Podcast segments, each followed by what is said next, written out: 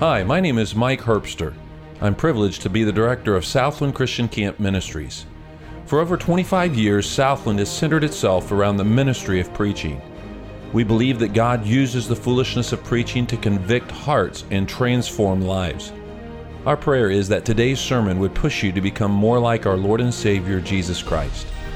As you listen, would you carefully evaluate your life in light of God's Word and take the appropriate action to grow in your walk with Him? We hope that you will enjoy today's message.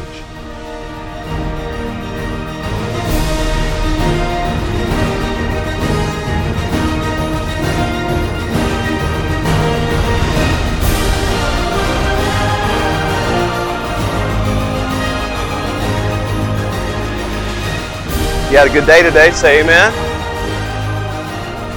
How many, this is your first year to this camp? Raise your hand. Most of us. So I'm not by myself. Um, for sure it's the first time for all of us from uh, fellowship. I do think we're the best church here from Kansas, for sure.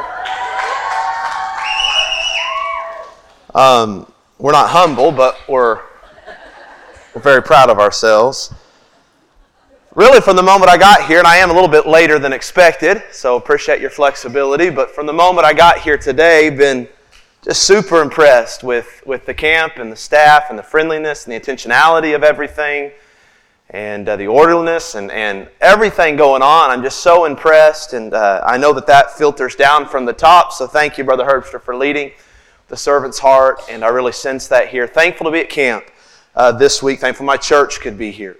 Uh, with us, and I'm trusting God to do great things. But you know, one of the things that really impressed me, more than even the friendliness and, and the facilities and, and all of that, was when I went to supper tonight. Um, I went through the line and got my food and then sat back down, and I saw the two beverages of choice, which was tea and water. And so I was a little disappointed, and I said, I guess I'll take tea. And then I poured the tea in, you know, the styrofoam cup, or whatever it was. Was it, was it styrofoam? Plastic. Kind of the same. And then I began to drink it, and my whole attitude changed. Because I realized it's Louisiana sweet tea. And that, that's good stuff. That's what we'll be drinking in heaven. I'm confident of it. Um, how many enjoyed the sweet tea? Was that good or what? I loved it. And uh, that's a sign of things to come. We're going to have a good week. I've already been acquainted uh, with some new friends, uh, young and old, and uh, thankful to meet everybody so far and hoping to meet some more good friends this week. Been reacquainted with some other friends. Brother Jones is, is one of those. He's been a real blessing to our church. He's preached a couple revivals and men's conferences. And uh, so thankful for my relationship with him, the mentor that he has already been. Uh, in my life, and I appreciate your being flexible uh, with me flying in late and having to preach this morning. Thank you for doing that. I know that God's going to use him. If you have your Bible tonight, turn to First Samuel chapter fifteen. First Samuel chapter number fifteen. You've done a lot of fun things today, and I've heard a lot of laughing going on, and a lot of fellowship going on, a lot of competing going on, a lot of swimming going on, a lot of sunshine going on, a little bit of humidity going on. I don't think there's anything more important today than the preaching of God's Word. Not because I'm preaching or because Brother Jones is preaching, but because of what we sung about tonight. It's just worthy of our respect. It's worthy of our attention, our reverence. So I hope you'll sit up straight. If you're tired, I hope you'll fight that. Um, if you're distracted, I hope you'll fight that. Not because I deserve it. You don't even know me. But God's Word deserves it. I believe it's a perfect book, and we can give it our good good attention tonight. Now, I want to warn you a little bit about where we're going with, with the four messages I'll be preaching um, this week. Uh, there's not going to be a whole lot of, of laughter, um, not a whole lot of humor going on. I love to have fun. Um, but the text that we're going to be dealing with all week is First Samuel fifteen. And if you know this text, it has a very, very serious tone. I mean, at the end of the chapter, we've got the prophet Samuel hewing King Agag into pieces. And I know that some of that could be funny, but it really wasn't funny on that day. And while I like to have fun when we preach and all of that, and Brother Jones will probably do some of that, and I'm all for it, just, just know that I'm not angry, I'm not grumpy, I'm not a stick in the mud. This text just demands that we treat it very seriously this week. We're going to talk about defeating the sin in our life. And so I, I want to take your attention tonight to First Samuel chapter fifteen in verses one through verses number eleven. I want you to read it silently. I'll read it out loud. Follow along in your Bible. Samuel also said unto Saul, "The Lord sent me to anoint thee to be king over his people, over Israel. Now therefore hearken thou unto the voice of the words of the Lord.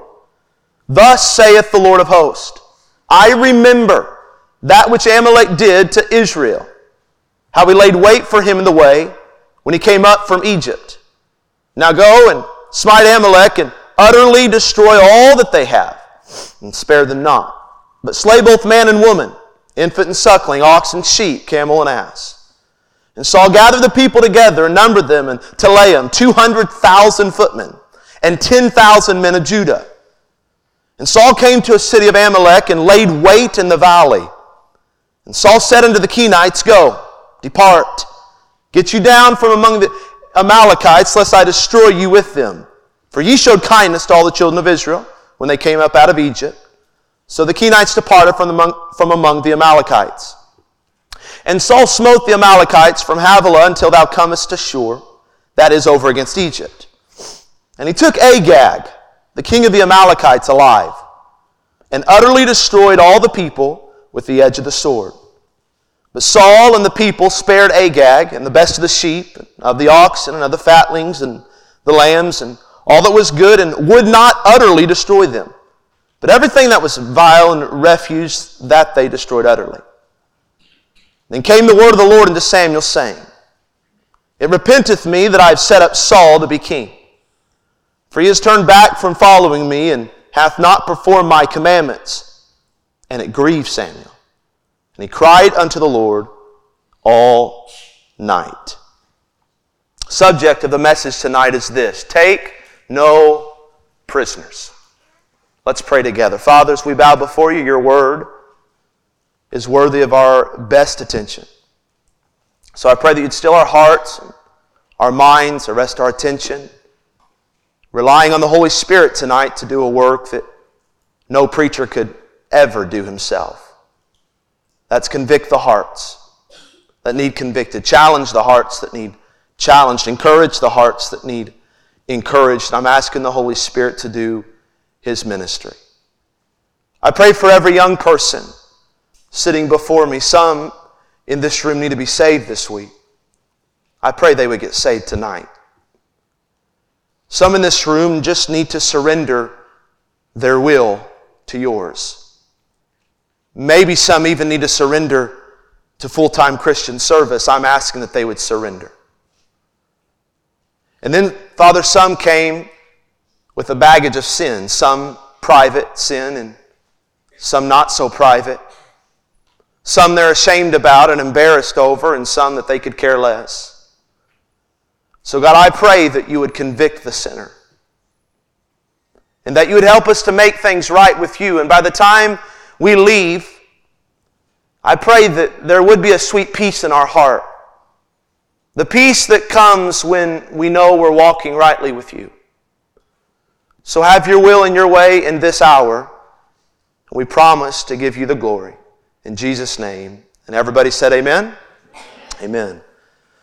Take no prisoners is, is a command that has been used throughout the years in warfare. And the phrase literally means this: to be utterly ruthless, uncompromising, or unyielding in the pursuit of one's agenda or one's goal. So when a general would send down this command and he would tell his soldiers, "Take no prisoners," he literally meant to leave nobody alive on the battlefield. He meant that he wanted the enemy utterly destroyed rather than seizing the enemy as prisoners. The general wanted his soldiers to know, "I don't want you to be weighed down, and I don't want you to be slowed down. I don't want you to be distracted by having to monitor enemy prisoners. The objective is just too serious. It's too consequential to waste time on prisoners. It calls for a total annihilation. Now, teenagers, listen. When it comes to the sin in your life, when it comes to the sin in my life, God clearly commands us in Scripture, take no prisoners. God is incredibly serious about our sin, and He wants us to be serious about our sin. He's telling us as His soldiers, I, I want you to be utterly ruthless. I, I want you to be uncompromising. I want you to be unyielding in your pursuit of destroying the sin in your life. And He would even tell us to not be weighed down. He would say, I don't want you to be slowed down. I don't want you to be distracted by simply seizing your enemies. He would say it's just too consequential to drag even but one sin around in your life. I want you to take no prisoners. And in our text, God comes to Saul through the prophet Samuel, and God tells Saul, take no prisoners. He was dealing with a people group called the Amalekites, and God was adamant that this specific group of people be utterly destroyed. So I've got to ask, what was it about the Amalekites that, that, that, that caused God to say, I want them totally gone? Well, it goes all the way back to what the Amalekites did to God's people when they were first coming out of Egypt. We won't turn there, but you could go to Deuteronomy twenty-five and read in verses seventeen and verses eighteen how the, the nation of Israel were in bondage. God chose them. God delivered them. They got to the Red Sea. You've read it in Exodus fourteen, how that, that God parted the waters. They walked across safely on dry land. The armies of Pharaoh caught up to him, tried to go across the dry land. God swallowed them up in the water. It was an amazing victory for God's people, and God did it all. But yet Deuteronomy twenty-five tells us that the Amalekites, instead of fearing God and instead of uh, respecting the Israelites' God, they said, we're going to fight against those people. And so the Amalekites uh, waged war with the Israelites, and they didn't do it man to man. They didn't do it army to army. They didn't do it soldier to soldier. Deuteronomy tells us that they smote the hindmost. That means they killed the feeble, they killed the faint, they killed the weary, they killed the sickly, they, they killed the children and the women, those who couldn't defend themselves. And so God, in essence, tells King Saul in, in verse two, I remember what they did. And what they did is no small thing to me. It's time for judgment. And that's when God gave Saul that clear command. He said this in verse three, I want you to utterly destroy the Amalekites. Now listen, young people, this is different than other times when the Israelites would go to war, because often they were instructed by God to destroy certain things, but to keep the best of the spoils for themselves. But not here. The command is different here. Uh, theologians would say that, that, that God is placing the Amalekites under a ban. That means he, he wants them totally annihilated, utterly destroyed. When, when you look up that word utterly, you're going to f- find that it's defined by words like this. Listen, exterminate, eliminate, mutilate. Those aren't fun words. Those are serious words. Here's why God was so serious. Because I would go so far as to say He was extra offended by the Amalekites. And get this, God is still extra offended by some Amalekites in our lives today. I'm not talking about a people group. No, no. The Amalekites represent something totally different to us as God's people, because we too, just like the Israelites, are in a battle. It's not a physical battle. It's a spiritual warfare, and we're fighting against our own Amalekites. And you know what it's called? Sin. What is sin? Well, the very definition of sin is given to us in First John three and verse four. Whosoever committeth sin transgresseth also the law. Now listen, for sin is the transgression of the law. Sin is when we do anything that transgresses the Word of God. And listen, if there's sin in your life today, sin in your life tonight, God isn't interested in you hanging on to it. Are you listening? He doesn't even want you to take it prisoner. He doesn't want you to keep it close.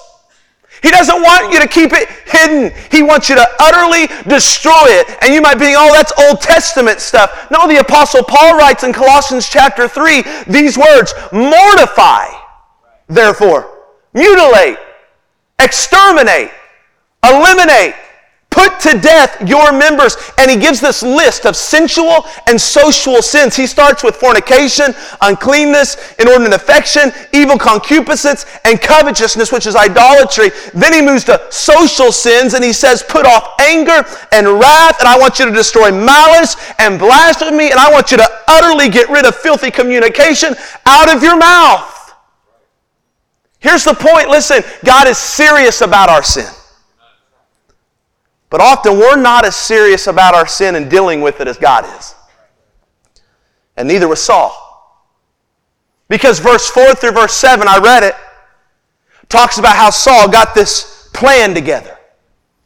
And he amassed this army and he formed this strategy, and he was slicing and he was dicing. And if you were looking out from the fringe at this, at this warfare, you would say, man, he's obeying God. Man, he's getting it done. That's the kind of king we wanted. One that wasn't just brave and courageous, but one that was obedient. Until you get to verse eight. Look at your Bible. And he took Agag, the king of the Amalekites, alive, and utterly destroyed all the people with the edge of the sword. Verse nine, but Saul and the people spared Agag and the best of the sheep, and of the oxen, and the fatlings, and the lambs, and all that was good, and would not utterly destroy them. Look up here. Saul destroys everybody and everything except Agag, the king, and the best of the livestock. Saul, Saul was serious. He really was. He was serious about obeying God and getting rid of the enemy, but he wasn't serious enough. He took the king prisoner when God was clear, Saul, I don't want you to take any prisoners. And listen, we can be the same exact way. I wonder how many came to camp this week and you came with an Agag in your life.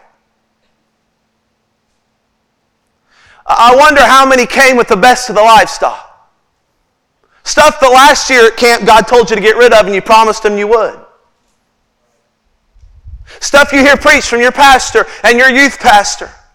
Stuff perhaps that nobody else knows about in your life, but you're keeping something prisoner when God has told you to utterly destroy it. You're keeping it close. You're keeping it hidden. You're keeping it locked up. In order to get you started on the path of defeating the sin, the Agags in your life, I want to ask you three questions. I want to start by asking you this question. What is the sin you're hanging on to?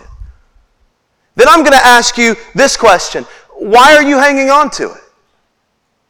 And then I'm going to end by asking you this question. What's going to happen if you keep hanging on to it? I'll give you the first question. What sin are you hanging on to? Saul's name, Saul, the name of Saul's sin was Agag. You have to name your sin.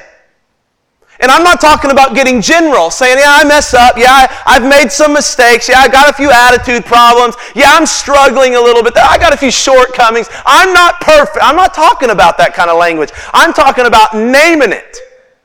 The Apostle Paul named it. He gave list after list after list to the churches he wrote to.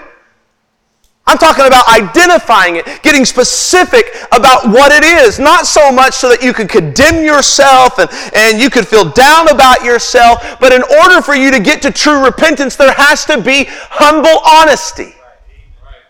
There has to. So I wonder if some of you could be battling with the Agag of lust.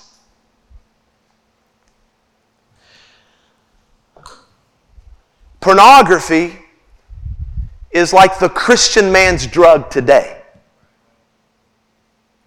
And it's crazy the ages of some of the young men that I've counseled who have seen pornography at such a young age.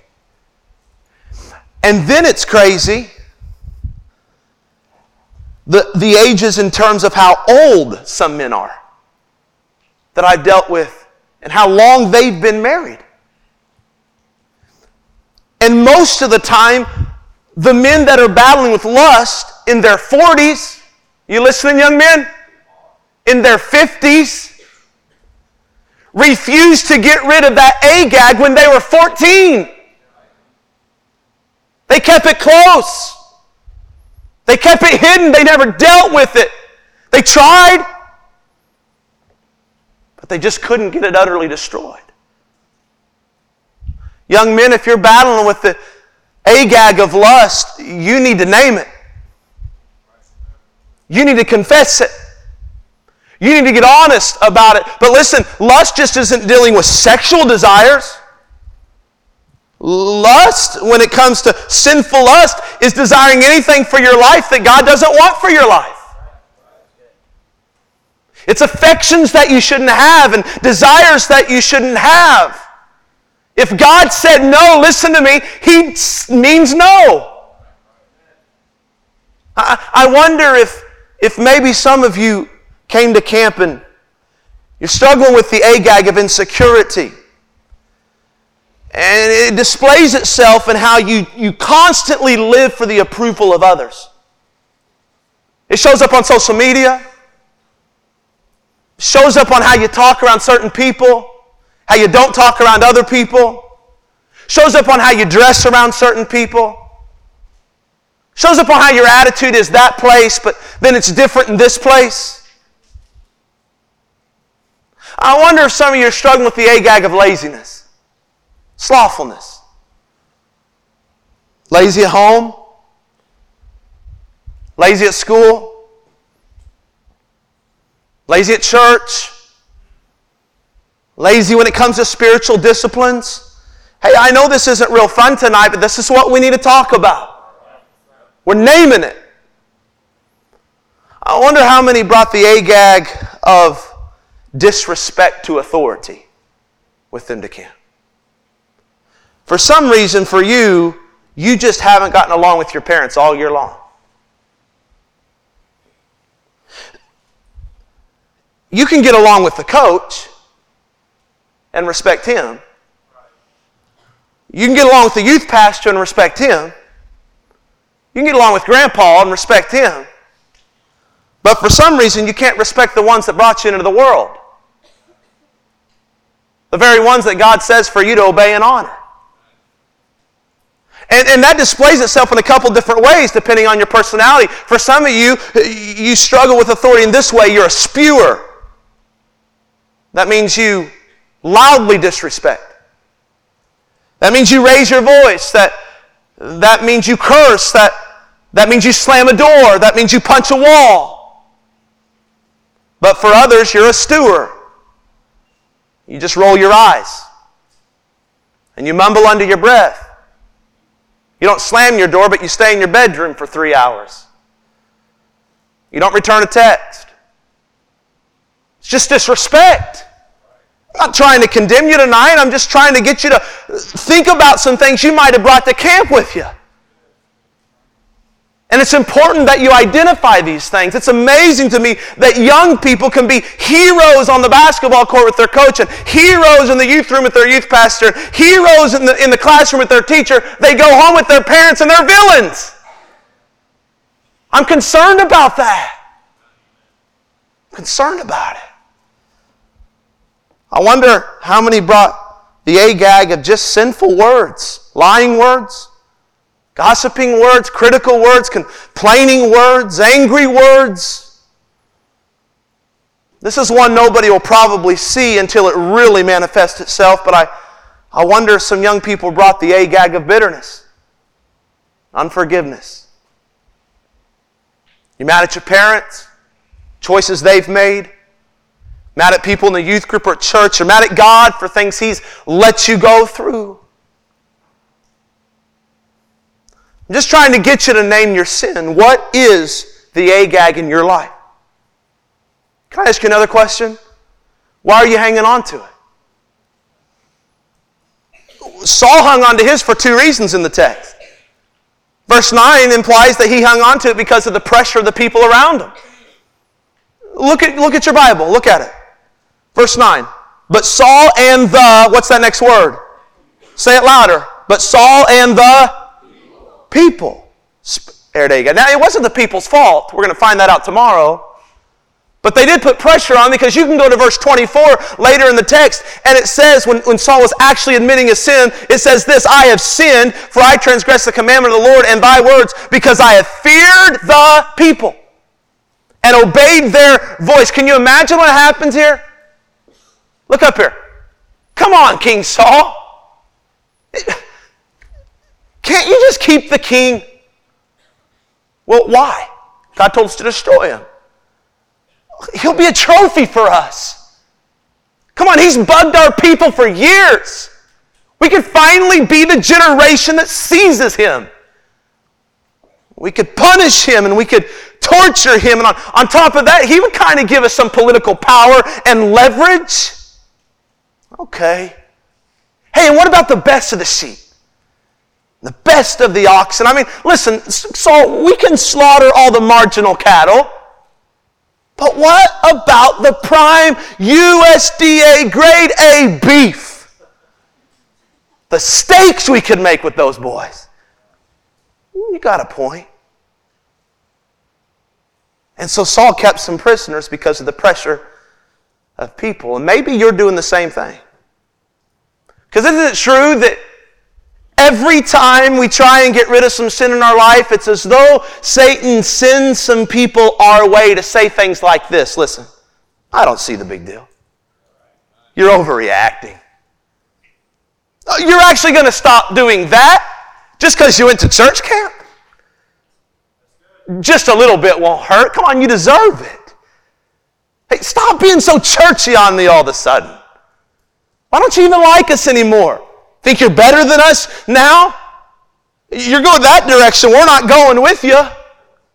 And here's what's interesting about these people speaking into Saul's life. Don't miss this. They were his people. You would think it's the enemy saying these things. It was the people close to him, people fighting with him, people he trusted, people who had the same goals. And often the devil will not just use bad, wicked people, though he's using the media, though he's using our culture, though he's, he's pushing his message across every social media channel there is. I get that. But so often in, in Christian young people's life, he will use the people down the road from them in church, in the same youth room, at the same Christian school, sometimes even in their own family. And the devil won't get those people to tell you that it's not a sin. The devil will get those people to lighten the severity of the sin. And you'll hear things like this. You're doing all these things right. Why can't you just still do this one thing? It's not like they can expect you to be perfect. And they'll make it sound like it's not that big of a deal. But there's one more reason why Saul kept King Agag. It's implied in verse nine when it says that he kept the best of the sheep. And, and he didn't just keep just a, a regular ground soldier or a swordsman. You, you know who he kept? The king. Because keeping King Agag would bring him egotistical pleasure. It, it would, it would fuel his pride. Keeping the best of the livestock would, would, would bring his bank account some pleasure, would bring his influence some pleasure. It would be profit for them. And I want you just to think through a moment. Think through some of the Agags that we've mentioned. And I want you to, I want you to see the correlation of how some of the Agags that we keep around bring some pleasure to us. I thought about the sins of the tongue. When I thought about watching and observing young people through ten years of being a youth pastor, I, I have found that some pl- young people really do find pleasure in running other people down. It makes them feel better about themselves. I, I, I found that some young people find pleasure in the attention they get when they criticize and belittle someone else. They, they, they like the attention that filthy communication brings them, the laughs that it gets them, and it brings pleasure. I thought through some of the bad habits and, and, and the secret sins and the addictions that young people hang on to, and, and I know that it brings temporal pleasure, that, that drug or that drink or that food or that sex or that image, it, it brings just enough release from reality that it makes it seem like the risk of those things is worth it in the moment. I've watched as young people who struggle with bitterness hang on to that. And I think, Brother Herbster, because in a weird sense, in a weird kind of way, there's just pleasure in holding a grudge. There's like this sick pleasure in making somebody feel just a little bit about the way they made us feel. I thought about covetousness, materialism, and greed, and the desire to have more. There is pleasure in new stuff, but there's even more pleasure when that new stuff gets you more attention. Even more privileges in some ways. The point is this: why am I hanging on to this? It's probably because of the pressure of those around you or the pleasure it brings in your life. It's a good chance. What is that sin you're hanging on to? Did you name it? Why are you hanging on to it? Let me ask you one more. What's going to happen if you keep hanging on to it? Because Saul shows us. There are a couple things that happened to him that I think might happen to us. And let me tell you what it is in short. You're going to experience some very serious consequences. I don't know what preacher said. I've heard several, so I'll just repeat it, but not take credit for it. They said, when you choose to sin, you choose to suffer. And that is so true. You, you can control your choices. You can't really control the consequences that come as a result of your choices. And neither could Saul. He suffered big time. And you know what happened first to him? He lost the opportunity for influence. Look at your Bible. We're studying verse ten. Then came the word of the Lord unto Samuel, saying, It repenteth me. In other words, God said, I regret that I've set up Saul to be king, for he has turned back from following me and hath not performed my commandments. God said this before already. Saul messed up in chapter fourteen, thirteen. And God said, you're not going to be king anymore, but yet he's still king. Well, that was a conditional prophecy. In other words, there's some conditions. You continue to disobey me, and it's over. So he gave Saul another chance in, in chapter fifteen to be fully obedient, and Saul messed up again. And this is no longer a conditional prophecy. You're going to see in tomorrow's message that, that God has made His final verdict. I mean, He's made His final choice. Saul's done, and He goes so far in the next chapter as to anoint a new king. Saul lost an opportunity for influence. You might think, oh, it's just a, just an Old Testament king. Well, it'd be like basically equivalent to us impeaching the President of the United States of America. I mean, they are trying to do that. And that's a big deal. So this was a huge deal. And you're going to see in the next couple of messages, this hurt Saul. He didn't want to lose his kingship. He didn't want to lose his throne, but he did. And I know you're not a king, and I know you're not a queen, and I know you're not sitting on a throne, but I'll tell you what you are if you're a disciple of Christ. You're the salt of the earth. And you are the light of the world. Well, I didn't choose to be that. Exactly true, you didn't. But when you got saved, God turned the light on. It, it, just, it just happened. How, how bright you shine is up to you. And there's nothing, nothing that dims the light of a young person's life any more than sin. I've yet to see, Brother Jones, a young person who is sold out, living for God, reaching people with their influence, who's also hanging on to Agags in their life. It doesn't happen. You know why? Because it's really hard to ask somebody to come to church with you that you play on, on the team with when you don't act like you go to church. And it's really hard to ask a coworker to go to church with you when you don't act like you go to church. And so you push yourself in a corner, and a lot of sin that piles up in your life, and people notice because you're most comfortable around your closest friends. They know the real you. And at that point, you lose gospel influence. And hear me, please, that is a big deal. Reaching lost souls isn't just the job of the old people. It's not the job of the married people. It's not the job of the full-time church staff. It's not your youth pastor's job. If you're a disciple, if you're saved, if you're baptized, listen, God has given you the Great Commission. He told you to go into all the world. He told you to preach the gospel to every creature. He told you to invite people to church. But when you're living in sin, it's really hard to influence. I've seen, we run bus routes, and I, I've seen those who ride on the bus get saved. They have younger siblings. They have parents that aren't saved. And they, they ask for prayer. Will you pray for me that my mom and dad get saved? My dad, who's been the pastor of our church nearly forty years, got saved as a bus kid. Prayed for twenty-five years for his parents to get saved, and they did. It's an awesome story. And some of our bus kids have said the same thing, but then they got caught up in some sin.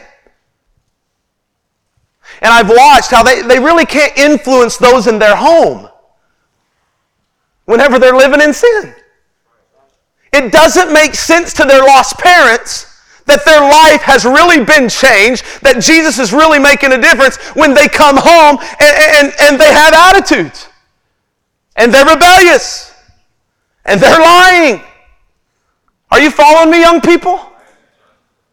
But that's not the only consequence. There's one more. And it's sad. Look at the end of verse number eleven. We're almost done. And it grieved Samuel, and he cried unto the Lord all night. Look up here. When you don't deal with your sin and you hang on to it, you grieve the hearts of those who love you and who have invested the most into you. Don't take my word for it. Listen to Solomon in Proverbs seventeen, verse twenty-five. Listen. A foolish son is a grief to his father, and bitterness to her that bare him. When you live in sin, you don't just disappoint mama. You don't just make her sad for a few minutes. When you go home and you're rebellious, when they catch you lying, when you're backsliding and they're praying for you, but you're not responding to the preaching, your dad's not just a little bit disappointed. He's grieved in his heart. When Samuel heard that this was no longer a conditional prophecy and God was done with King Saul and he was moving on to King David, he cried unto the Lord all night long. And it makes my mind, it makes my mind go back to when I was a teenager. thirteen, fourteen years old, and my big brother was sixteen and seventeen years old. My big brother went to heaven a little over a year ago. And when he went to heaven, he was right with God. I'm so thankful for that. He was heading up the children's ministry in his Baptist church, married a good Baptist girl, raising his kids to love the Lord. Man, he was a good guy. But from about fifteen years old to eighteen years old. I can remember laying in bed, and my brother would come home past curfew. My dad would confront him, and my brother would yell back. I can remember times when my brother got so rebellious that he just started walking out of the house. I had to watch my dad physically restrain him. I had to watch my brother swing a fist at my dad in my bedroom. My brother got arrested his senior year of high school. I remember my dad and mom coming home that night after he was taken an hour north of us to Garden City to the juvenile detention center. And I could hear my mom just sobbing. She wasn't just praying a cute little prayer, like she, she lost it. And my dad sobbing. Thinking in his heart, I'm just being very honest with you, thinking in his heart, I... I I'm going to lose my ministry. Lose my boy. Lose my testimony. Crying out to God, what do we do?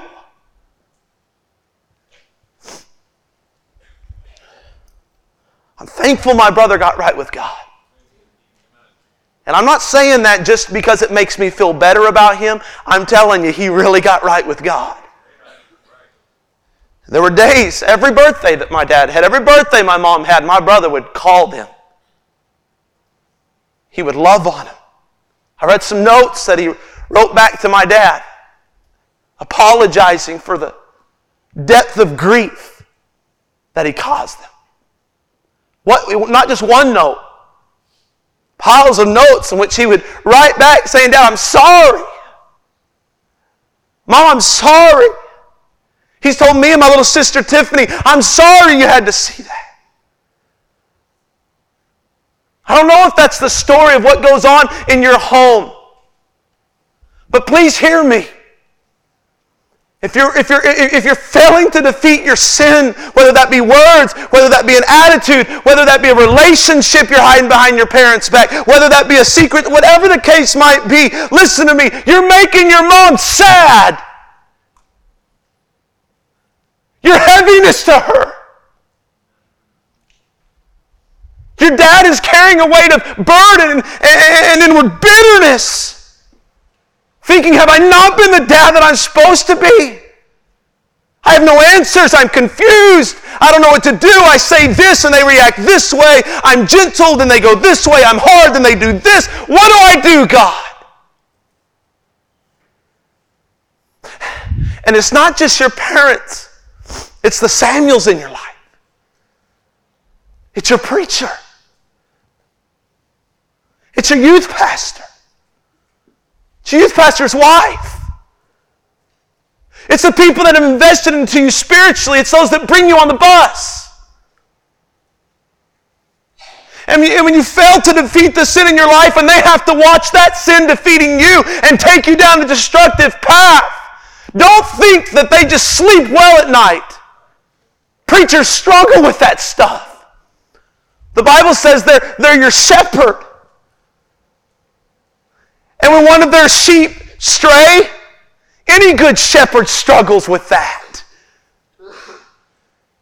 And your bitterness and grief and heaviness to their heart. So what happens if you keep hanging on to it? Well, you'll lose your influence. You'll grieve those that love you. If I could just sum up this text so far in a statement, it would be this. If you don't destroy your sin, it will destroy you. Oh, please don't take me as just some old preacher up here telling you what preachers are supposed to say. I'm dead serious. If you don't destroy your sin, it will destroy you. So what sin in your life are you hanging on to? You know what I want you to do tonight? I want you to name it. Maybe I have named it. Maybe I haven't. But I want you to be honest about it. What is the Agag? Agag you keep locked up in your life. And then let me ask you this. Is, listen, is what you're gaining by hanging on to that sin really worth what that sin will eventually cost you? Does the game of short-term pleasure through that sin outweigh the long-term pain of losing a God-given opportunity to influence? Does the gain of pleasing people you hang out with really outweigh the pain of grieving those people who love you and who are invested in you? I want to ask every saved teenager in here if you would search your heart. And if God's revealed an Agag in your life, I'm going to ask you to take the first step in defeating that Agag, and that's identifying it, naming it, getting honest about it. It's called confession. And privately before God at an altar tonight, I'm going to ask you to say, God, I am guilty. I'm keeping something prisoner that you told me to utterly destroy. And then to the teenager in here who's lost in their sin. Listen, you can't defeat sin until you've met a Savior.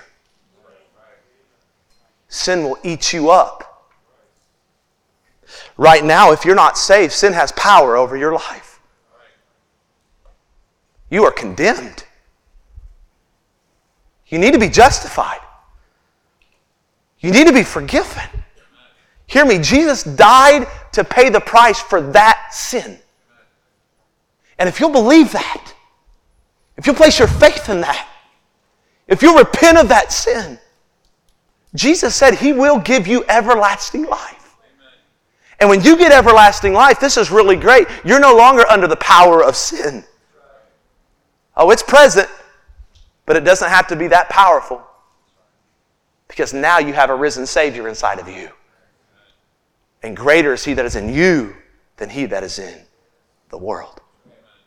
And so I want to ask you, teenager, if you're lost, I want to ask you, when, when the saved teenagers come forward to deal with the Agags in their life, I want to ask you to come forward to accept the Savior into your life. There's counselors here that want to talk to you. Somebody you're comfortable with, somebody you trust. There's already been some that have been, been saved this week already. Maybe there's more. Don't put it off.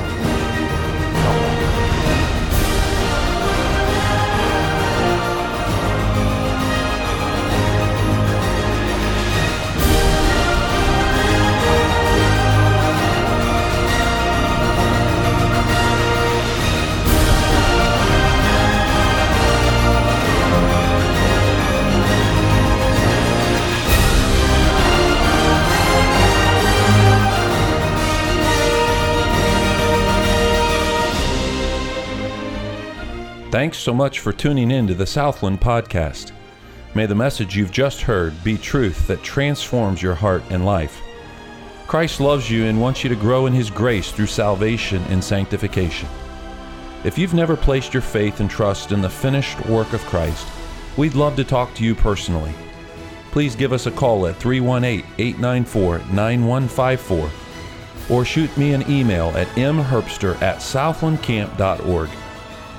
Christ has promised eternal life and a life worth living if you will only believe in Him. May the Lord bless you in your pursuit of Christ-like living. Tune in next time right here for another message on the Southland Podcast.